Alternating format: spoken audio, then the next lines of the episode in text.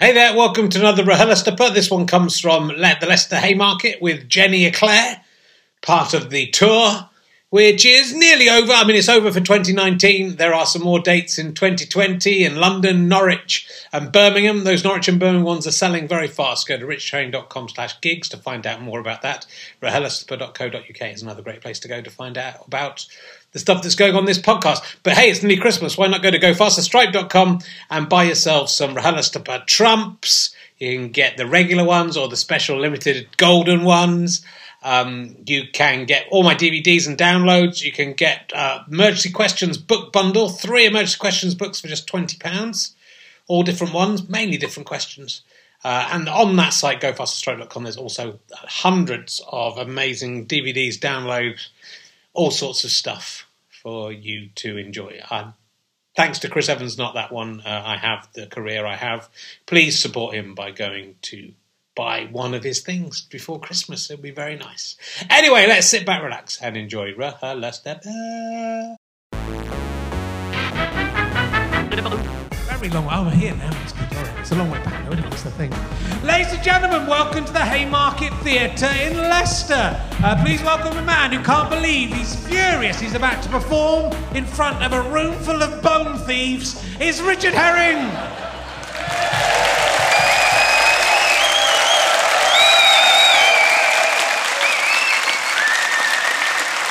What lovely bone thieves you are. Very generous. Thank you. Hello. Hello, Leicester. Oh. Yes, they're very excited they are to have me here, uh, and I can't blame them. Please, uh, welcome to Richard Herring's Leicester Stealing Tibias podcast. Um, got to change what they got to get, get, and this is all about coming to Leicester and just stealing the leg bones and other bones if you can get them. They just love bones here of whatever celebrity. Doesn't they don't have to be even connected to the sea. They can be connected to a completely different city. Leicester will have them. That's the way they, long as they died here. Um, but I was. Uh, there'll be more about that. Don't worry. Uh, I'm from York originally. Let's let's let's get that out of the way. Uh, but I was talking to Leicester's zombie scavengers uh, experience. I don't know if you've seen these these guys. There's a Leicester zombie scavengers experience. How do they tell the difference between? I've just. I mean, I walked through Leicester. I mean, I don't know if I was part of the game. They call it RHLSTP, so I don't know if that's going to catch on. Uh, yeah, I am furious about Richard the, Richard the, the Richard of York. How did you swing that so you got just because someone died here? That's not a reason. That's that's like stealing the boat. You killed him, and then and then you kept his bones and you're making money off him. That is disgusting. You disgust me. Send him back home. It's where you'd want to be. Um, I looked up the Richard III Visitor Centre on uh, TripAdvisor. Got some bad reviews. I'm going to let you know. One star review. I turned up at 1.35. This is really of the cafe, I have to say. I turned up at 1.35 to be told very little food was available. I ordered sandwiches, still waiting 30 minutes later. That's now past two o'clock. Uh, my choice of bread now unavailable. Furious. If Richard III had sampled this poor level of service, he would never have come to Leicester.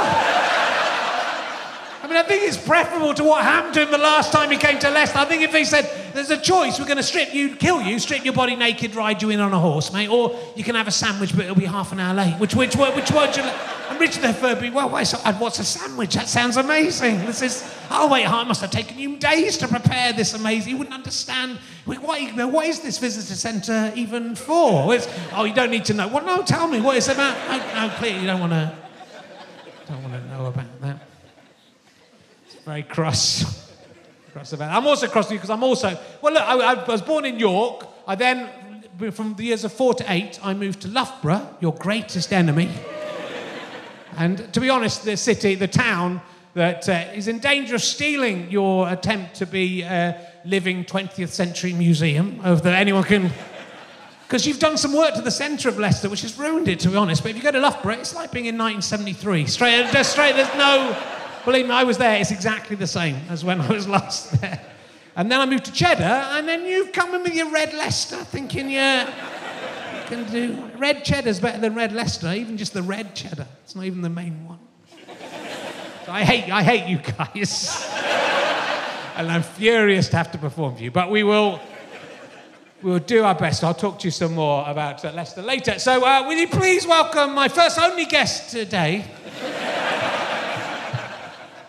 She is probably best known for her performance as hotel worker in Auf Wiedersehen Pet. Yeah, you all remember her from that. Ladies and gentlemen, please welcome Jenny Eclair. Jenny Eclair.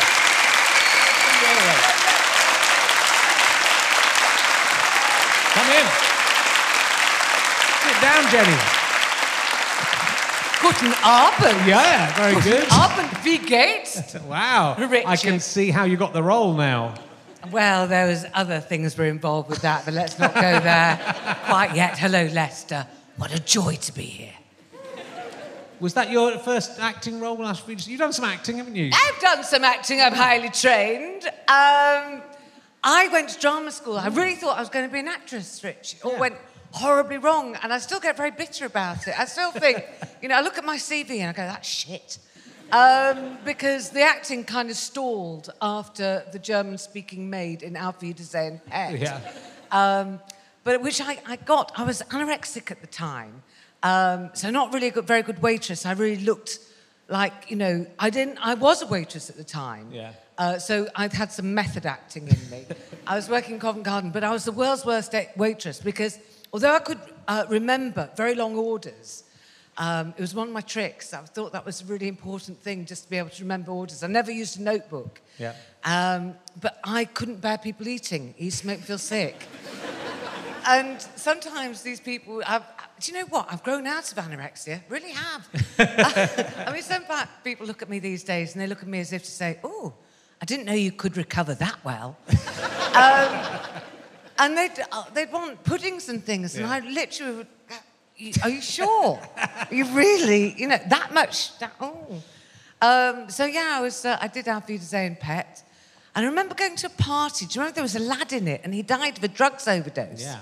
I remember going to a party at his house, and I remember seeing this line of cocaine, and it was his lot. He had a fridge freezer, you know, one of those, um, one of those big chest freezers. Yeah. And there was a line of cocaine all the way down the freezer. Yeah.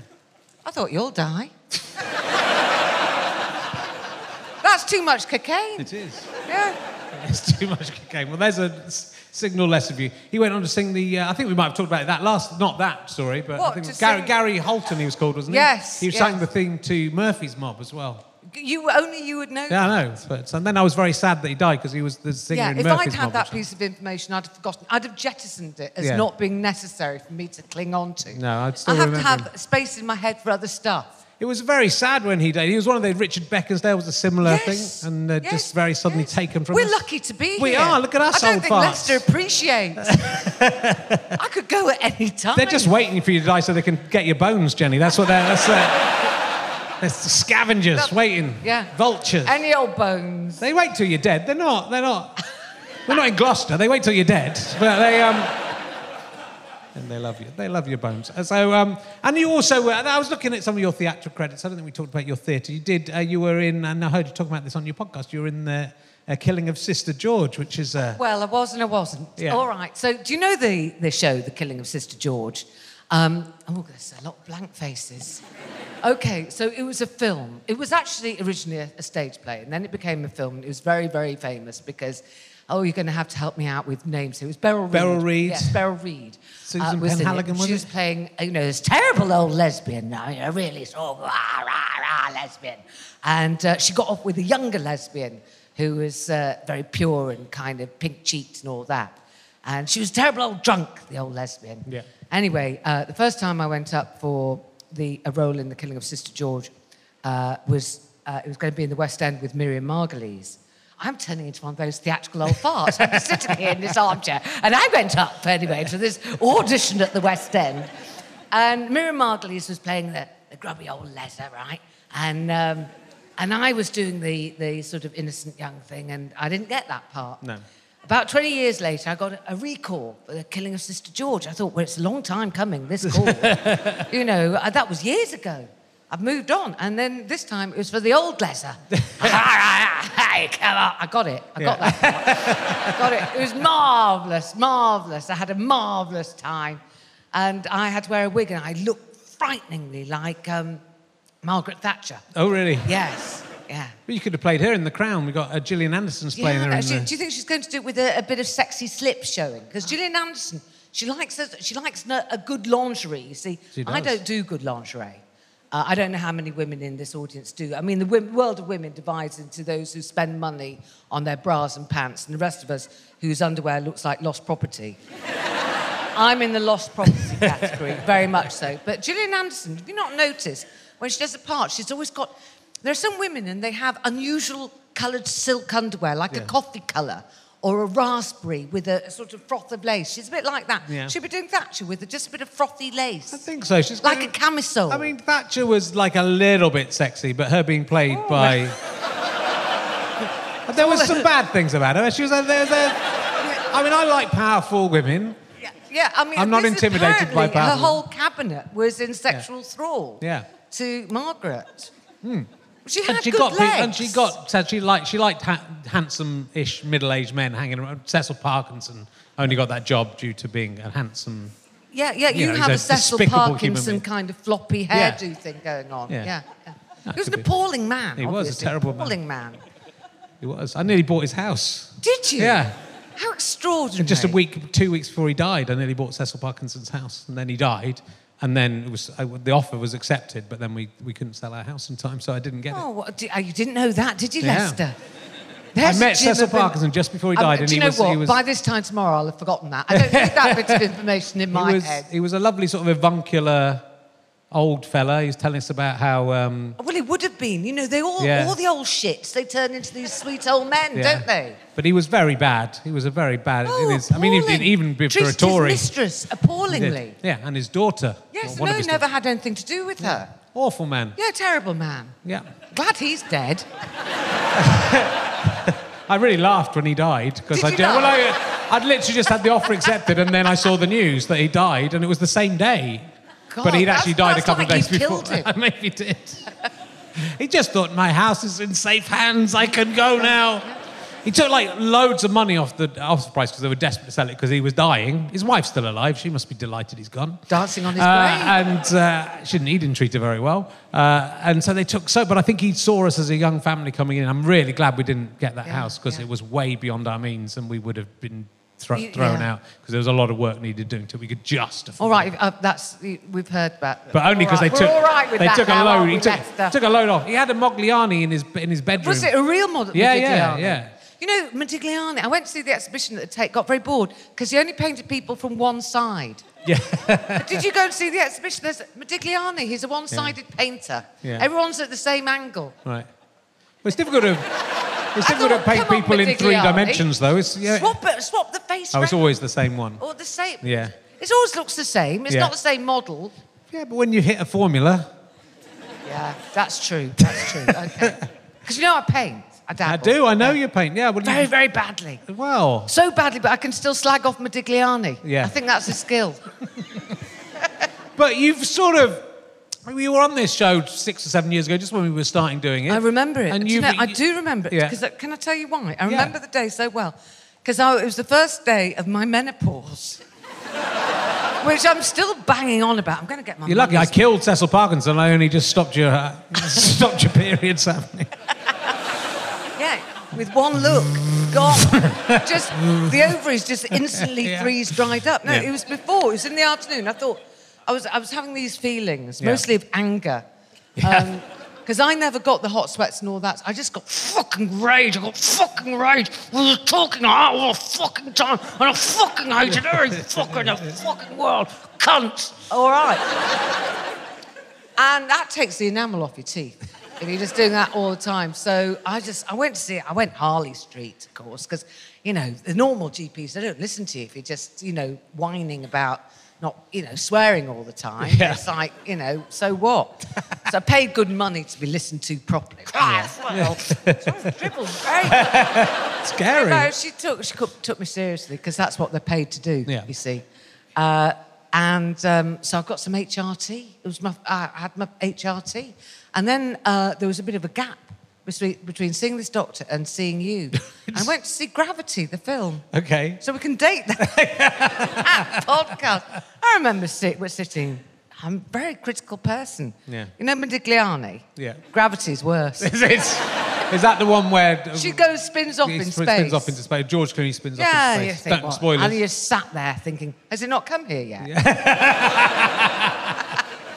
you sat there thinking, well, what a load of shit. really. And I like her, Sandra yeah, me too. Bullock. I like her. Yeah, she's good. Yeah. Oh well. So, She can live. uh, yeah. I think in the time, in the intervening six or seven years, Yeah. whatever it is, you seem to have grown up and matured and Oh, uh, I- taking life seriously in a way that you've got married, which you said you'd never do. Yeah, well, yes. For- Well, uh, yes. Well, my partner's very old. and, uh, and I had this financial advisor um, who said... it wasn't the world's most romantic proposal. It was the financial, financial advisor who said, if you don't get married, you're a fool because you'll end up giving it all to the government Right. because, you know, death duties and all that. I thought, well, I'll spend it before that. But um, anyway, so we got married, yeah. Right. We, it wasn't a big do. I, sp- I got, got away with about two and a half grand. Okay, that's good. And um, was about 30 people, and we were home in time for Love Island. you know, I, I just, I, the whole thing appalled me, actually. I Yeah. find the whole thing of weddings kind of appalling. Well, that's what you've always said. You thought. Mm, yeah, I think they're idiots. incredibly naff. Yeah. Even my own. I mean, halfway up the well, there wasn't an aisle. It was in this little box of a room. But as I'd had to make that, you know, you had to pretend, don't you? You had to do that wall.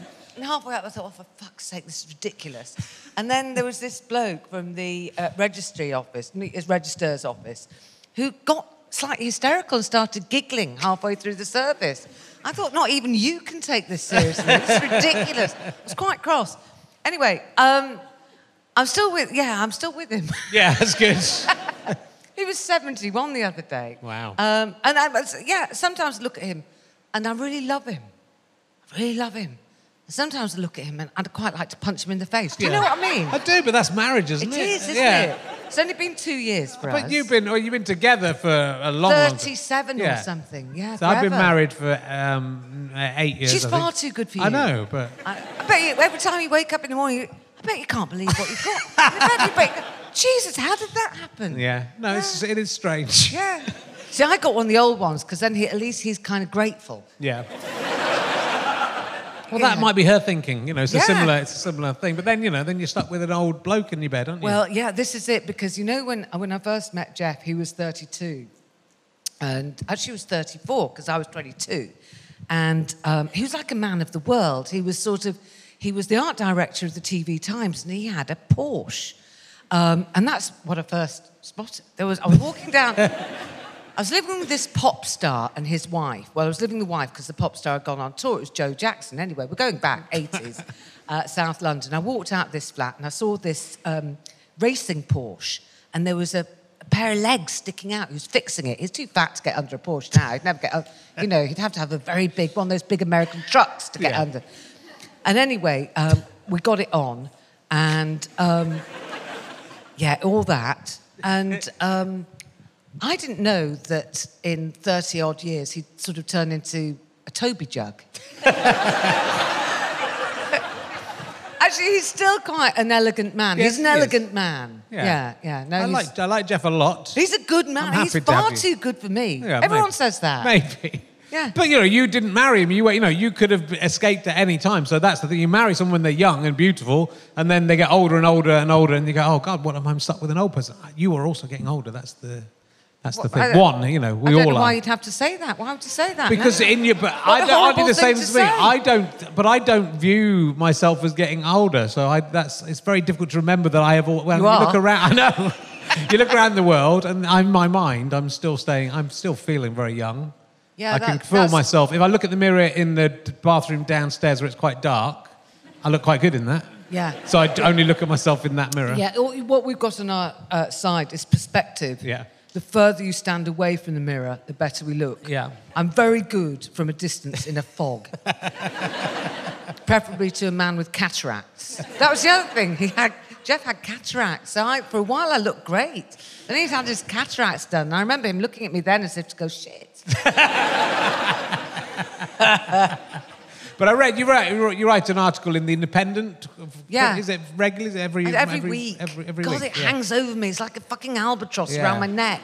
You have to think of something to write about every week, and there's nothing every week. All there is is Brexit and people Yeah. being mental and bad tempered and furious. But you do. It's very good. I've been I've been reading them today. I've read Well, them over the over the. Have you done years. your homework? God, I do. I look. Have I you had a terrible week I've of doing all, awful week. researching me? No, Oh, just a couple of oh, hours. Don't worry. I don't go that deep in.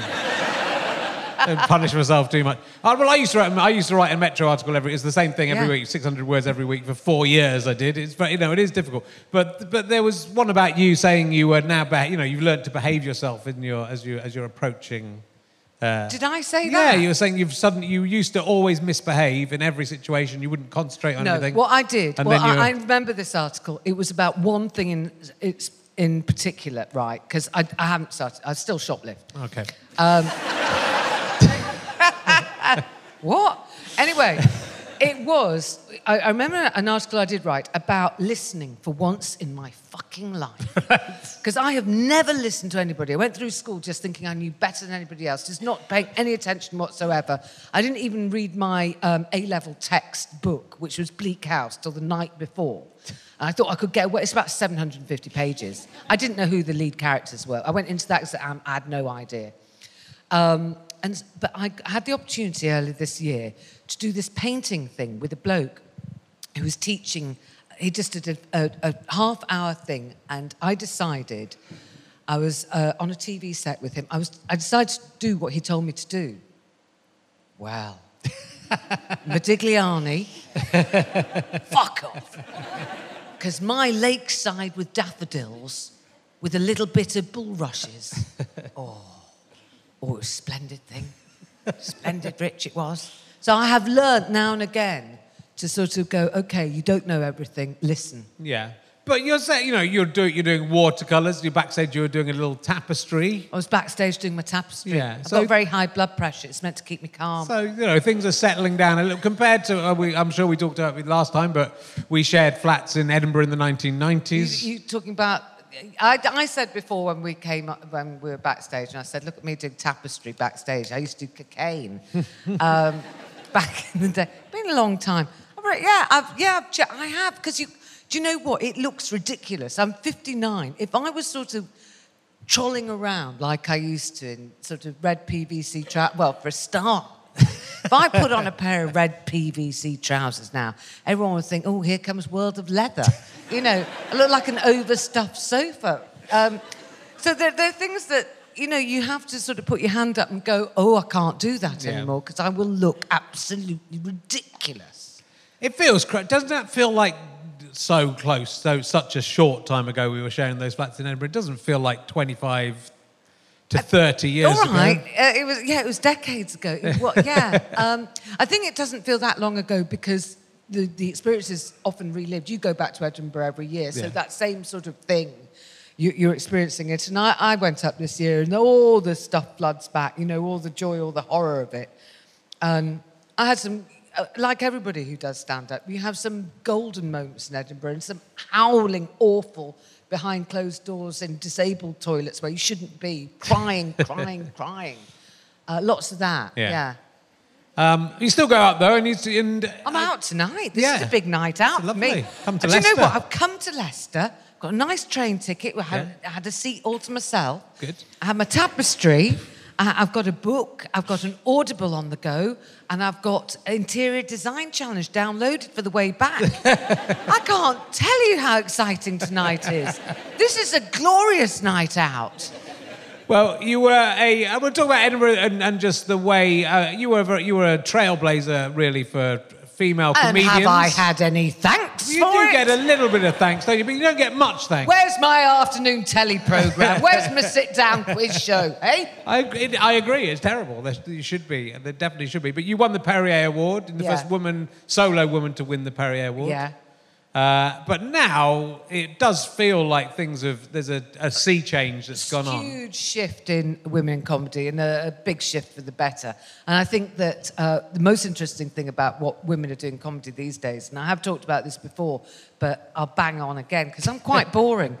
um, I think that what women are doing now on stage is something uh, different to what we had to go through because what we had to do was compete with men. So what we did was we copied men and did jokes like men and said, you know, concentrated on writing gags and behaving like men on stage and all that sort of thing. All that is over. It's gone. Women are doing much more interesting, very sort of female-rooted things.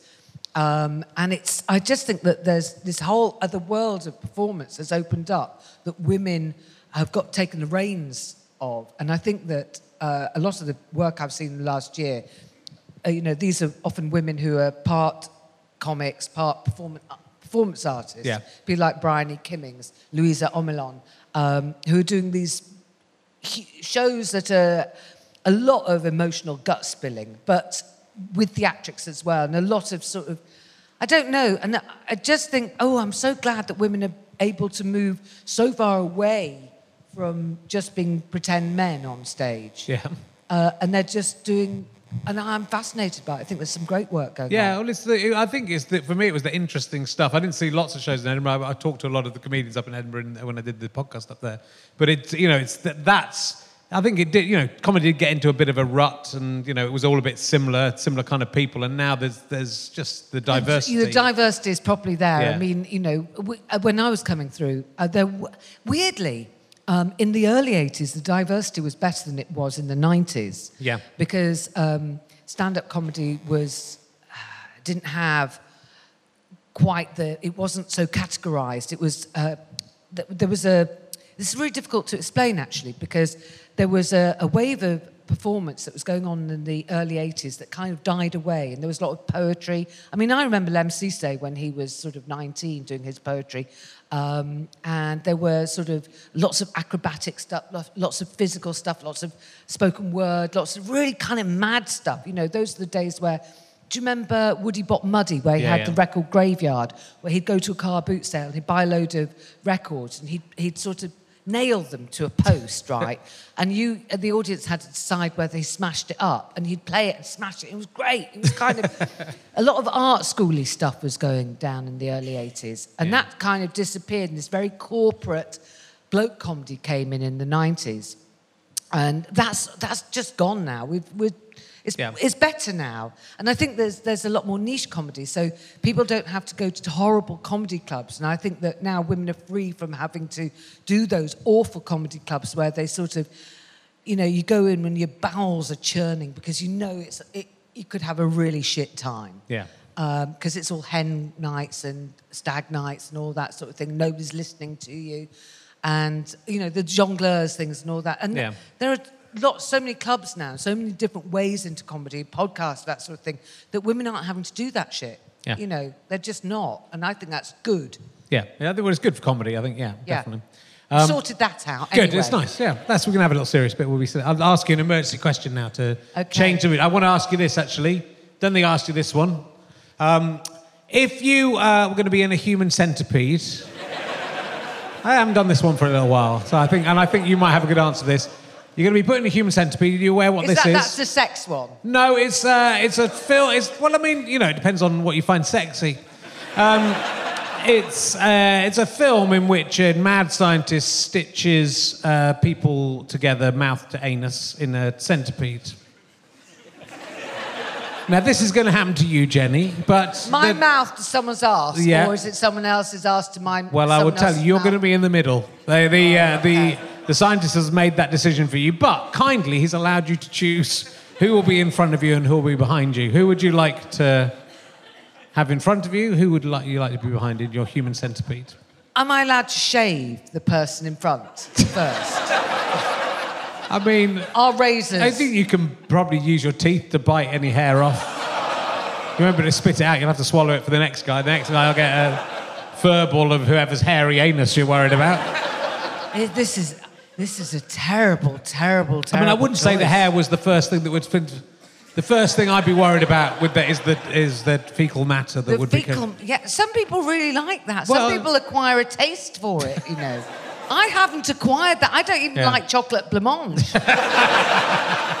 As a little girl, I was once traumatized by a chocolate blancmange that I thought tasted of poo. Right. I've never gone over that No. since. I don't know how I'm going to handle this. No, it won't be good. I want, okay, can I have someone who's an Olympic swimmer? Because that asshole will have been chlorinated at Okay. least. Okay? I want because they, they often shave as well, don't they? Those Yeah. Olympic types, they'll be Yeah. shaved with an because they're more aerodynamic in the water. They don't water. know if they have to shave their asshole They to be they'll- they will. Only if they're in the backstroke. Because a big, a thick, claggy, hairy asshole Yeah. is going to slow them down in the so? water. Yeah, of course Okay. it will. So they're going to they're going to shave and Yeah. they're going to be chlorinated, and that's going to be. So I want That will only be the case for the, the to begin with, though, and the hair will grow. If you live, the hair will grow back Yeah, but I'm going to be sewn. I'm going to. My mouth's going to, to be right. Sewn. Yeah. so, the hair keep that. be like a little goatee for you around. Yeah, the, yeah. yeah. okay. No So- one's got into the hair before, so I'm delighted this is happening. Right. Okay. So I'm there. Yeah. I've got the. And, Okay, right. so it's an Olympic swimmer. I couldn't give a shit who's behind me. I mean, that's that's just you know they've got to just put up with Yeah, well, you my choose, sloppy ass you wiping. can choose someone you don't like. Is Oh, the- someone I don't like. Okay, someone who deserves it. Well, we'll have Boris Johnson behind Okay. me, shall we? we'll just do that. Okay, Okay. I think you'll like it. It's probably something he did at school. Yeah. Um, well, yeah, it probably is. I mean, it's not 100 miles away, is it, from Cameron? So, uh, anyway, what happened to Cameron? Um, and I'll ask you this emergency question as well, which we may have touched on this a little bit, but this is the new emergency question I like asking. If you could take one item home with you from any art gallery or museum in the world, and you're allowed to keep it and it's yours, I think you'll have a good answer to this question. What art, piece of art or artifact or anything from any museum or art gallery would you like to possess? God, that's really, really hard. I've seen so much good stuff. Um, and uh, I live with someone who collects. Yes, I mean, I've not on a I've sort of, seen you know, inside your house. um, am I going to go? I, listen, I live in southeast London. Yeah. So we've got to be a bit careful. Uh, you know, and I've got, I live in mostly a glass house, people Yeah. can see in. So really, I need something quite small Okay. that I can hide in the toilet because Yeah. otherwise they'll all be in. um, oh, God, that is really. Um, oh, uh, who do I. li- Mm. Oh, can I come back to. No, I've got to think of something on the spot. No, it's not. They can take some time. The bones Okay, of King, okay, I'll King have something in my garden. I'll have, I'll have a Henry Moore in my garden. Okay. Okay, because they're heavy, right? You want a big fuck off Henry Moore. And they can't carry them out. No. Not the little junkies that live round me. they can't. Um, so I'll have that in my back garden. Okay. And then I will have. Hmm. There is a really beautiful piece that I'd have in my spare room. I'm going to have something for every room, I think. Okay. There's I mean, technically by- it's only one, but you can steal some more while you're in there. uh, there's a piece by Sam Taylor Wood, and it's a piece of uh, film. It's an installation, and it's David Beckham sleeping. Okay. It's, re- it's really lovely. It's really Yeah, beautiful. And I don't really like installation art much, but I sometimes do. When I do, I really like it. Do you remember there was one with Tilda, Tilda Swinton? Do you remember when Tilda Swinton? Do you, remember, do you know Tilda Swinton? She's an actress. She's. I base my whole look on her, and I can't quite do it. She's very, very elegant, proper actress. Anyway, she did this installation. I can't remember who it was for, where she lay in a glass box, like um, Sleeping Beauty. Okay, Yeah, yeah. like in a casket Yeah. And it was in the at the Serpentine Gallery. Okay. I remember going to see that, and there was a lid on it, and I just thought, I wonder if Tilda's been farting, and I just lifted the farting. Yeah. box, yeah. I mean, you'd think you were safe, wouldn't you? That's yeah. the thing. Yeah, you would. So you'd like Tilda Swinton in a box in your house? No, no, I, I like so scent- many different things. I mean, you know, there are a few things that you, you. I mean, I love a Hockney. I, you Yeah. know, I mean, we all. I think the great thing about having a Hockney is if you had a bigger splash on your wall, nobody would know it was the real thing. Everyone would think you got it from Athena posters, so nobody would nick it. That'd Okay. be fine. Yeah, okay. I mean, Okay. I think in this fantasy world, you don't have to worry about someone stealing it. Okay, okay. Well then, um, I've got a Tracey Emin. Um, it's my bed. it's a homage every day. I didn't get it.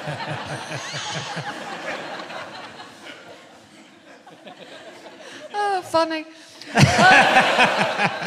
No, there's so many, so many. Yeah. Because I, I mean, you know, the old man he drags him around to an art gallery most weeks. Yeah, well, I saw, I haven't been inside your house, but I've seen lots of pictures of your house because you've won awards for the design of your house, haven't you? One award, not Yeah. lots of Well, awards. I mean, it's, it's, it's because we, we built, well, I say we built it. I did fuck all, of course. I just sat in another house sulking.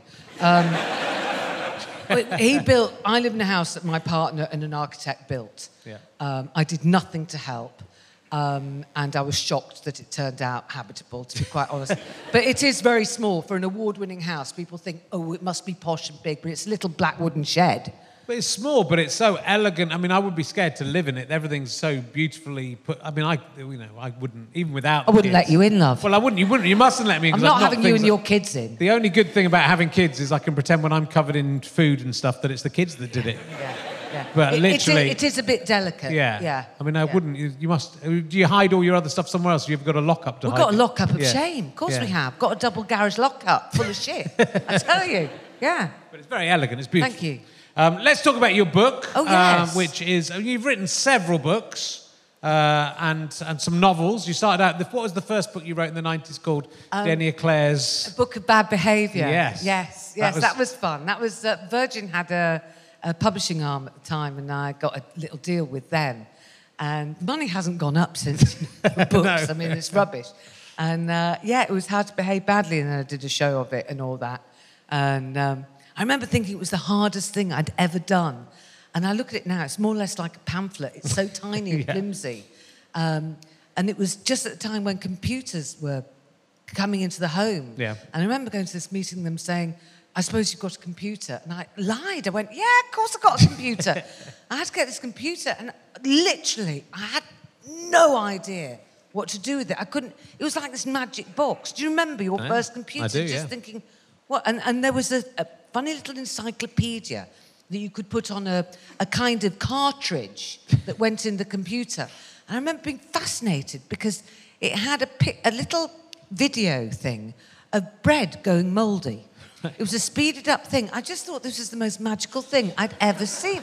I couldn't take my, ha- my eyes off Yeah. the bread going mouldy. There were some really good things on the internet as well. If you looked for that, but it was better than bread going mouldy. I know, I was looking for the wrong things, but that at the time, and those little bit of footage of the Hindenburg disaster as well. Those were two things. It seemed amazing, didn't it? Imagine if you sent the kids back to look at that now. Uh, anyway, you are now writing uh, novels. Yes. Uh, and this is your latest one, Inheritance. Is it your you got two more coming after this, right? You've I've got, this is my fifth novel. Yeah. Yeah. I'm like a proper novelist. I mean, it's, it's incredible. It's I've- like a, it's like a body of work. it is. Yeah, I could, you know, I could take up quite a, a bit of a shelf. Yeah.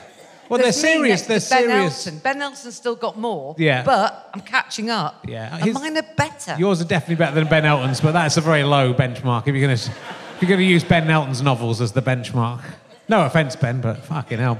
Um, no, Ben Elton's able to do the most obvious idea because he's Ben Elton. That's the thing. So oh, I'll do one about Big Brother. Yeah, everyone would have done. Actually, that one was quite clever. It was, quite. He did one Now about- and again, you ha- you're reading, you're sneering through your way through Ben Elton, and then now and again you go, "Blimey, that's quite good. Actually, that's a really good plot line." But, mm. He did one. I, I mean, I've got a sort of love-hate relationship with He's Ben not Elton. an, a complete idiot, is no, he? he's not. I, I mean, I'm a massive fan of his as a as a kid, and then you know, and the Blackadder and all the stuff he- he, did, and his stand-up, and then Not some the of the stand-up, some no, of the choices. stand-up. well, you know, Stand-up was awful. But he was, you know, he was one of the guys that I was watching when I was when yeah. I was young. But Blackadder, hat off. yeah, Blackadder's amazing, and you know, he did some great stuff, and then he did made some weird choices. I met him in Montreal in '97. He was really nice, and Oh, I really? talked to him for ages about the young ones, which is what was the the main Yeah, thing yeah. that I was obsessed with. And he was really nice to me. And then the next novel he wrote about a sort of evil, corrupt comedy manager who was looking after a double act called something like Fish Lee and and Herring. Fish and Harris or something. It was literally was that. And he wrote this novel about us being a pair of you know, Puppets. dick- yeah, dicks and rubbish. Muppet puppets, yeah. So that was upsetting, but I had been quite rude about him. Yeah. So you know, it's fair enough. If you want to come on, Ben, I'd love to have you on the podcast. Promise to be like. I mean, I, you know, it's Richard Curtis. I love Richard Curtis, and then I realised how many awful things I've said about Richard Curtis films. It'd Yeah. be very difficult to have him on the on the podcast. I mean, I've said lots of shit about you, but you don't listen, so it's Yeah, okay. Anyway, Inheritance, which I've, I've got the book, but I also, the best thing about, the best thing that happened to me this week, and Go on. that will give you an idea of how far into the book I've got, because I only started listening to it this week. They, they, your management said, oh yeah, we'll send you an audiobook. That's great, I can listen to it on my dog walk. They sent me a code. I thought, oh, I'll get the book for free. I got three Audible books with the code. Bingo. And that's just Nice the best one. thing. I thought, that's great. Yeah. Well, I've got Jenny's. I can actually get Yeah. some stuff I want to Yeah, listen because to I as well. went. you, you thought what I can get. I guess I've got Margaret Atwood's latest book. I'm very I'm- excited I'm about sick, that. I'm sick of Margaret. I'm- I- there are two books. I'm sick of the sight of this Atwood and that Fleischman is in trouble. I'm sick of that one and I'm sick of Atwood. They're all over the bookshops. They are. The, my, lo- my local bookshop I went to, literally the whole window is just Atwood. Yeah, I know. My local Yeah, bookshop. Atwood, Atwood, I- Atwood. I bet- you know, you remember that old advert? Have you got fly fishing by J.R. Hartley? I'm like in there. Have you got inheritance by Jenny Eclair? But I've listened to the audiobook. I'm fascinated by audiobooks. I love listening to audiobooks because I don't have time to read, to sit down and read. Yeah. But I can walk the dog and listen to an hour of It's a book really every efficient. morning. Well, Audible books are the, are the way forward if you're sort of busy and all that, Yeah. or lazy. Yeah. Well, Yeah. I'm lazy. But some of them are difficult to follow when you, if you're just listening, you, your mind wanders and you come back and you don't Yeah. know where you are. Yours is not. Yours is very easy to follow. You are doing it yourself. So it's a weird, it's a weird situation. I know you. God, you must have had a belly full of and me it's this weird. week. It's weird to have someone you know read their book to you. Yeah, it's yeah. But how you, is you're it- not listening in bed, are you? I'm No, not no. there on the pillow next But- to you. Yeah, yeah, yeah. I, but I'm on the dog walk. There's no one around. I can do it on the dog walk as well. The dog doesn't mind. Um, how is it? Re- I mean, see, I, with the problem I would, you write a book, Yeah. and then you. That's actually the hard bit. yeah, it's you. hard, but then you sort of finish it, and then you don't go back over it all the last time. As you're reading the whole thing again, are you getting to chunks where you're going, "Oh, why didn't I change this?" or "Oh, what?" And do you change it as you're reading it if there's an annoying bit? Uh, there, there are 22 mistakes in that book. right. Uh, and my sister, the lawyer, the barrister, difficult, my sister, older, difficult woman. she found two. Right. And and that, you know, she sent me this email. She said, I very much enjoyed your book. I have to say, I found two mistakes. And I thought, you silly cow, there's 22. and, and that must have really frustrated her because I told her and she must have gone through it. And, uh, you know, but yeah, just now and again, there are, that every book has got several mistakes in it. And uh, there's one at the beginning when um, six people sit down for dinner and there's only five or something like Right. that. Um, and again, just a couple of things. No, what really shocked me was I'd forgotten that there were different accents in it, even though I know the book very well. Yeah. So I went in to do the record, and the producer said, Are you happy with all the accents you're going to have to do with this book? And I kind of went, What accent? and she went, You got Cornish, you got American. And then I thought, Fuck, this is, this is awful. Yeah. So now and again, there are these like, Really? Can you like that? You know, or, uh," and the worst thing, because I was offered Tamsin Greig, who's a really good actress. Yeah. But I just thought, no, she's not having it. I'm doing it. and um, I, there were moments that the American, I did have to, we had to get someone in Right. uh, that was doing uh, on a work experience or something. She had to come and do some, and I had to copy her. Okay. It's quite bad. it is quite bad. The American is I quite know, bad. I know, I like it Yeah. because you're not Yeah. making that. You know, it's you're not going into full. I'm not, no. I'm don't. doing the full performance. It's just why- like I'm do you know going. what? There's a reason why my acting CV is so limited. There really is. But it's you know, if you're reading a book, like when you're reading to a child, you do all the voices. But when Yeah, you're reading yeah. to an adult, you don't have to do the voice. Margaret Atwood has lots of actors in to, to, to do all the parts. I believe in Good hers. for her. Yeah, she's got a bit. She's got a bit of spare cash, I think. She's doing all right, isn't she? Yeah, yeah, apparently so. she's apparently got a machine as well. She's uh, had a machine invented for her that does her signature for her. So she doesn't have to do that. Wow. Now I don't like her. No, I know. She's, no good, she's a it? cheat. That's a cheat. I'm going to write a novel about Margaret Atwood yeah. not, Cheating not signing Margaret her own Atwood. books. That's a really good book, that. where are you up to? Uh, quite early on. Oh, God, where are you up I'm to? into about an hour or two into it. So Yeah, it's quite, where are you so- up So to? it's up to. Um, I don't want to give away anything. I've said that they, you know, it's the story about. Uh, there's some people. It's based on your It's- life. I'm it's so a stand-up comedian. It's about stand-up comedian I'm so living glad in. that you're not doing this for A level. It's a, it's a, it's a mean question to ask me where I'm up to, but I, but, um, But we've got. it? I do. I really like it. It's, re- it's, uh, you've got like lots of suspense. There's, uh, there's some little seeding in clues about who might be the parents of whoever. You know, there's a. It's about a posh family. It's and about a posh what I don't like about it, what, and this is the only thing that I find having kids that I find now difficult. And people said, "Oh, you won't like jokes about." Uh, paedophilia and you won't like this when you've got kids. I don't care about Yeah. any of that. No. What I don't like is having to read stuff about kids dying. Yeah. So this has been quite difficult because there's a cut, there's a child that dies in it very Quite very early on, yeah. And that's it, and it's all about, and it's Yeah. all about, it's sort of like sliding doors, isn't it? A bit. There is a little Jenny. bit. Uh, there's a Yeah, I did copy sliding Yeah, it's a bit like That's Sliding what I Doors, did. my favourite film. I did. I thought Margaret Atwood's done the sort of dystopian Yeah. future and, and sort of women thing. I'll just do sliding doors Yeah. again. That's what I'll do. Uh, yeah, I can. I can imagine that. Yes, I. I. I cried twice when I was reading Yeah, it. Yeah, it's it's well, it's very serious. Serious. It's beautifully written. There's loads of lovely imagery in there. Just trying to think what the one that got me early on, but I can't remember what it was. They'll, they'll find it themselves. Uh, but uh, they'll find it themselves. I don't want to give it away. This is the worst plug for a book that I'll read I it had. till I find it. No, it's, it's basically all. Most of my. Has anybody here ever read one of my novels? Oh God. We have drawn an entire blank here. Oh, I'm mortified. I don't. You know- should read him. She's an absolutely brilliant uh, author, and it's it's it's like it's serious. It's not. It's not shit. It's not shit. There's a baby in a drawer in it. It's got everything. The kid dies in the swimming pool. I don't want to give too much Don't away. give too much away. All my books have got usually at the, at the centre of them a bad-tempered middle-aged woman who is dissatisfied with her life. Yeah. This one has. She's got two children who won't leave home. Yeah. And I think that in Brexit London, that's a very kind of common thing that people can uh, sympathise with because you know houses are now full of thirty-year-olds who really should have fucked off ten years ago.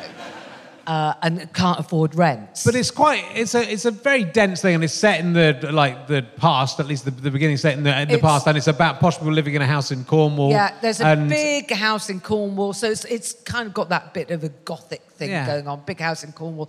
It is. It's a posh family behaving badly, and um, and the consequences thereof. But what, but what made you choose that, and how much how much like time do you have to do constructing that world? Because that's not a world you know about, is it? Or is there some there's, is there something? The family seat.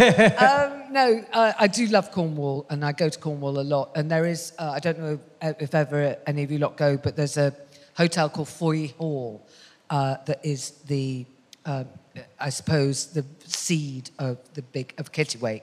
The house is called Yeah. Kittiwake.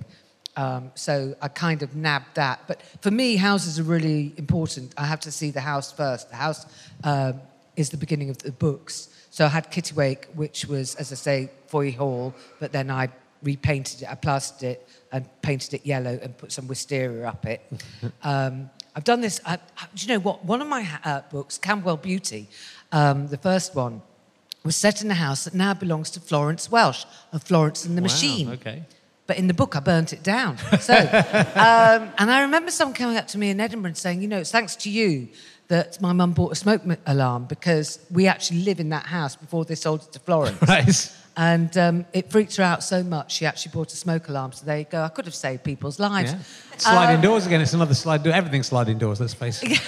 Everything's just sliding doors, isn't it? That's- every book is sliding doors. Every film is sliding doors. yeah, yeah. Fuck off with your sliding doors. Well, anyway, um, I'm not going to bother writing another if I do, I'm going to call it sliding doors. And do you? Sliding patio doors. I think that's a good idea. Do you? Um, um, do you uh, make it? Do you know what's going to happen? I heard you No, in don't you don't know because that must be unusual. That, No. uh, that's how I write, and it's really difficult, though, Well, right? not knowing what's going to happen. Yeah, yeah. Well, it's up to the characters. You Yeah. create the characters, they tell you what to do. And sometimes they do things, you think, well, I had no idea you were going to do that. Now, what am I going to do with the rest of you? yeah, that's, that is uncanny and weird, and there's often strange coincidences and things like that. But the whole house thing, I think it's because my mum's fault. When I was, I was brought up by army parents. Well, my mum wasn't in the army, uh, but my dad was, and my mum was an army wife and a bit disabled, so she didn't have to have a job. So let her off the hook, will you, everybody? Um, and um, she, but she was quite strict on, on kind of spoiling us. Um, so we w- just weren't spoiled. And if I said, "Oh, I really want a doll's house. I really want a doll's house," I was just obsessed by having a doll's house. She said, "Make one. Here's a cardboard box. Make one." and ever since then, the um, houses have been a big part of all the novels I've written. And I think because we lived in army quarters as well, and they all look the same because especially you know in places like berlin everyone had the same furniture so you went to an army school and you went to your friends houses and they had the same sideboards and the same kind of furniture and even plates and stuff like that Yeah. so when my dad came out of the army And uh, I was only about eight, and we came back to this country, and I went to like civilian houses. I could not, it blew my mind that people had these bedrooms with all these different things in them. Yeah. And, uh, and I think that that's, I'm just psychoanalyzing myself. Yeah. I'm fascinating. You know, I don't, I just sit But here not many- thinking, well, what about me and my deep thoughts? Not many comics when they, you know, comedians, and I know you're a writer as well, and it's maybe not fair to say that, but, uh, but not many comedians will, they'll, they'll write something very close to their own life, is what I'm saying. I think this just, this you is can't a long. do that five times. No. Because the publishers, they kind of get wise to it. They go, But- you've done that. Yeah. But it's difficult, you know, it's really hard. Writing a book's the hardest thing to write out of all the things that you have to write. I and it's, say. it's uh, And ever so slightly time-consuming. miserable as well because I mean that's why I'm so keen to get back on stage next year, um, because I, I mean I had a, a really good time writing that, and some of it really wrote itself, and that's joyful. Um, but when it's done, it's done. When you write a good show, uh, my last solo show, uh, How to Be a Middle-Aged Woman, open brackets without going insane, close brackets, can't be done by the way. um, I toured that for three and a half years, and I had joy every night I did it. I Yeah. had absolute joy from it, and loads of money. Books are shit by comparison to that because Yeah. you, it's gone, it's gone, and nobody, you don't get applause every day. No. I hate that. Yeah. Well, it's that solitude. You know, I've, I've found whenever I've got to write, I've got to write a sitcom at the moment, which is just a radio sitcom, and I've got to do it quite quickly. And I'm finding it very difficult to It's even hard. sit down, just Yeah, to I sit know. down to do anything. Um, but uh, you know, that's uh, that's. It's, uh, it's a very good book. Do buy it, and I'll you know Do I, finish it, I probably Try- will listen to the rest of it after I've listened to Margaret Atwood's uh, the books that I got for free. Thanks for the free books. That we got. Well, you say that about middle age, and that's what I wonder. I've, I've got lots of middle aged male friends, and I don't know if this is as true of, of women. Like, one by one, my middle aged 50 plus friends are going properly a little bit mad, I would say, to the extent I don't want to Are these the ones that are still drinking? um, I'm not sure all of them are, but like, like the, there's this thing that I think maybe it happens more to men because men lose the power and then start to look for conspiracies everywhere. You know, it's like this kind of conspiracy theory. What, They get against very- them? Yeah, or they get very obsessed about something that's. I mean, you know, I'm sort of doing that as a, a joke with my stones, but it's it's that sort of thing where you get very upset, obsessed with Oh, th- well, one think- issue, for, for example, and then or, or believing that the world's against you, or you know, the world's changing. for- Paranoia. yeah, Yeah, but but- the world's changing for men, and it's in a good way. I think I look at it and go, "This is great. This is interesting. The world's back, changing." Yeah, Put your feet up. yeah. but a lot of my friends, one by one, seem to be going Getting a bit properly. They're going mad. I would say. Yeah. Do you think that happens to women as much, or Um, do you think no, because we're used to being shat on. yeah, So it's kind of we just, and it's it's just not as.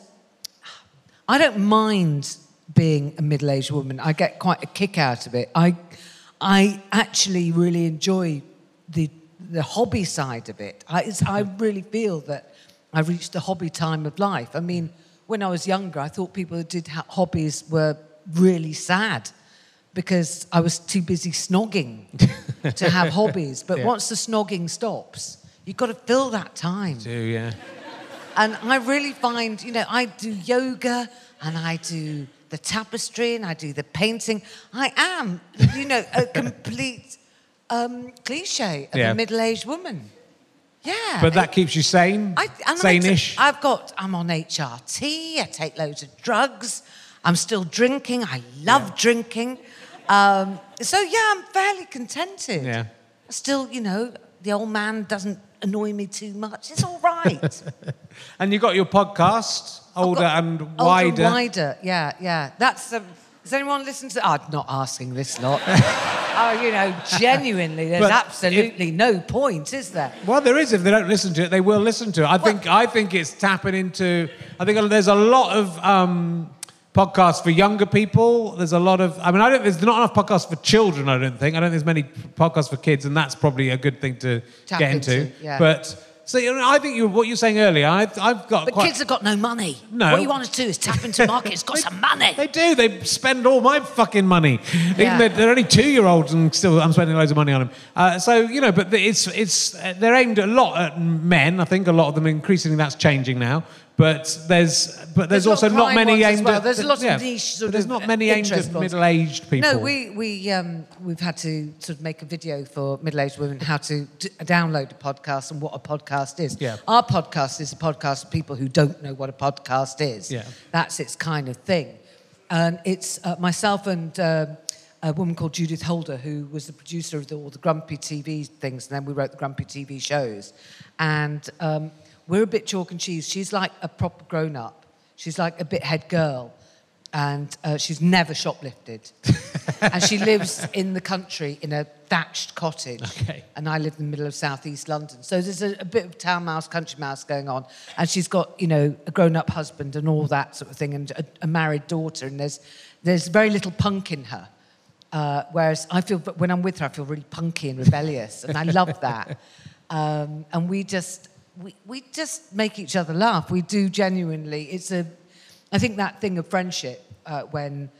Uh, I think that everybody recognizes it, whether you're a man or a woman. It's the best friend thing. It's what you tell your best friend. You know, if you haven't seen them for a few days, it's the secrets in the girls' toilets, all that kind of thing. And we really do, yeah, we make each other laugh. yeah, it's, it's, very- it's very enjoyable. It's it's um, This well, week's there was a highlight. This week there was where we because we forget that, that anybody listens because Yeah. not many people do. You see, this is the joy of it. It's very intimate. So I was asking Judith whether she'd ever farted in front of her um, any of her dau- daughter's boyfriends, right? Because I think we know why. well, I I was asking for a friend, and I just had this instant when I'd gone to Cornwall with the old man, and the daughter and the boyfriend had sort of come with because you know free holiday, and you know when you go out for the day and you get back and Jeff had got out the car and he was sort of you know I don't know what he was doing, and sometimes at the end of a long day you're sitting there and you just think oh I can't actually be bothered to get out of the car now I can't be bothered. And I just put my, my feet up on the dashboard. like that I did. And I just, oh, I just released. I did, I just, uh, and it was like ripping a pair of curtains. Yeah. And then I, re- I just looked in the rearview mirror. I thought, shit. There was our Phoebe and the boyfriend Tristram in the back. And there was this terrible, terrible smell. and an awful silence. And I thought, well, I've got to say something. I said, Did you hear that? and Tristram, God love him, has said, What? Oh, Was it one of those cars where you can't open the back doors without pushing the seat forward because then they're stuck in the back? I Otherwise, honestly, just- it was it was a choker. Yeah, that's Yeah, good. Yeah. So yeah, you're you're, you're a different different personalities, but it seems to me as well that, that you know it's weird that the way that I think more definitely more with women than middle-aged men. Middle-aged men still carry on working, don't they? But on TV terms, it is this thing where where middle-aged you don't see very many middle-aged women on TV. You don't see But- me. well, you don't, you don't see. uh, There's very few people, very few represented wise, given how many middle-aged women there are in the world and in the country, because you know the men die and women carry on living. Yeah. uh, and and they're not represented. And also, TV is for old people now. Anyway, it's kind of crazy that You that- would, yeah, you would think, and I do get frustrated, but I think that if you live your whole career waiting for television to kind of take notice of you, Yes. you could get, well, as we have, we could, you know, I could be even more bitter than I am. Yeah. I am quite, sometimes, occasionally, quite bitter about it, and I do get very jealous. And I remember, so, and I, you know, I, um, I read today on Chortle, which is, you know, a website that you shouldn't look at if you don't want other people's success rubbed in your fucking face. um, and Sue Perkins, who I adore, has got a new Radio 4 quiz show about nature. And I pitched that four years ago. And you just go, well, why wasn't I allowed to do it? Yeah. You can sometimes get very petty and childish and because it wasn't right at the time, and the time is right now, and they don't want me, they want Sue. And sometimes you have to go, okay, well, that's fine. yeah, You can fuck off and die. yeah. Yeah. But you, but also, I mean, like both of us really in this century have made our own work. Yeah, And, yeah. you know, so writing books and, and touring shows, and you've done, I mean, you've done so many stand up shows and the Grumpy Old Women shows. Yeah. And been very, very successful with those. Uh, and you know, it- and doing podcasts, you make your own work, and you know, Yeah. we, we and my own tapestry and my own and my own tapestry. We can yeah. start. We can start selling those tapestries out the back. Go. anyone want to buy a half-done tapestry, I'll, I'll start doing them. If Of they a work. It- Dalmatian. yeah, took me a while to work out what it was going to be. Anyway, uh, we, the spots gave it away. Uh, but uh, well, there's loads I want to talk. We'll get you back. We'll come back another time. Another seven years. Yeah, another seven years. See if We'll I'm see. finally through the menopause. Um, but thank you so much for going on, ladies and gentlemen. Give a massive round of applause, Jenny Eclair. Cheers, Thank you. We'll be back in a little while. Go and have a drink, and we'll be back next week with another one. You have been listening to RHLSTP with me, Rich Herring, and my guest, Jenny Eclair. Thank you to Pest for playing all of this lovely music. I would like to thank everyone at the Haymarket in Leicester for having us along. Thank you to mm, Chris Evans, not that one, and everyone at Go Faster Stripe, And thank you to everyone who works in the various podcasting apps that you're listening to this in. Um, I'm indebted to my producer, James Hingley. I'm indebted to my other series producer, Ben Walker. And I'm indebted to my executive producer, Bradford Reagan. Sounds like a cool dude, my friend. This is a Fuzz Go Faster Stripe and Sky Potato production. Go to rahulastpa.co.uk, why not, and become a member, monthly badger, and you can get loads of extras and fun things to do. Or go to gofasterstripe.com and buy some lovely gifts for your Christmas friends. Okay, bye, love you all.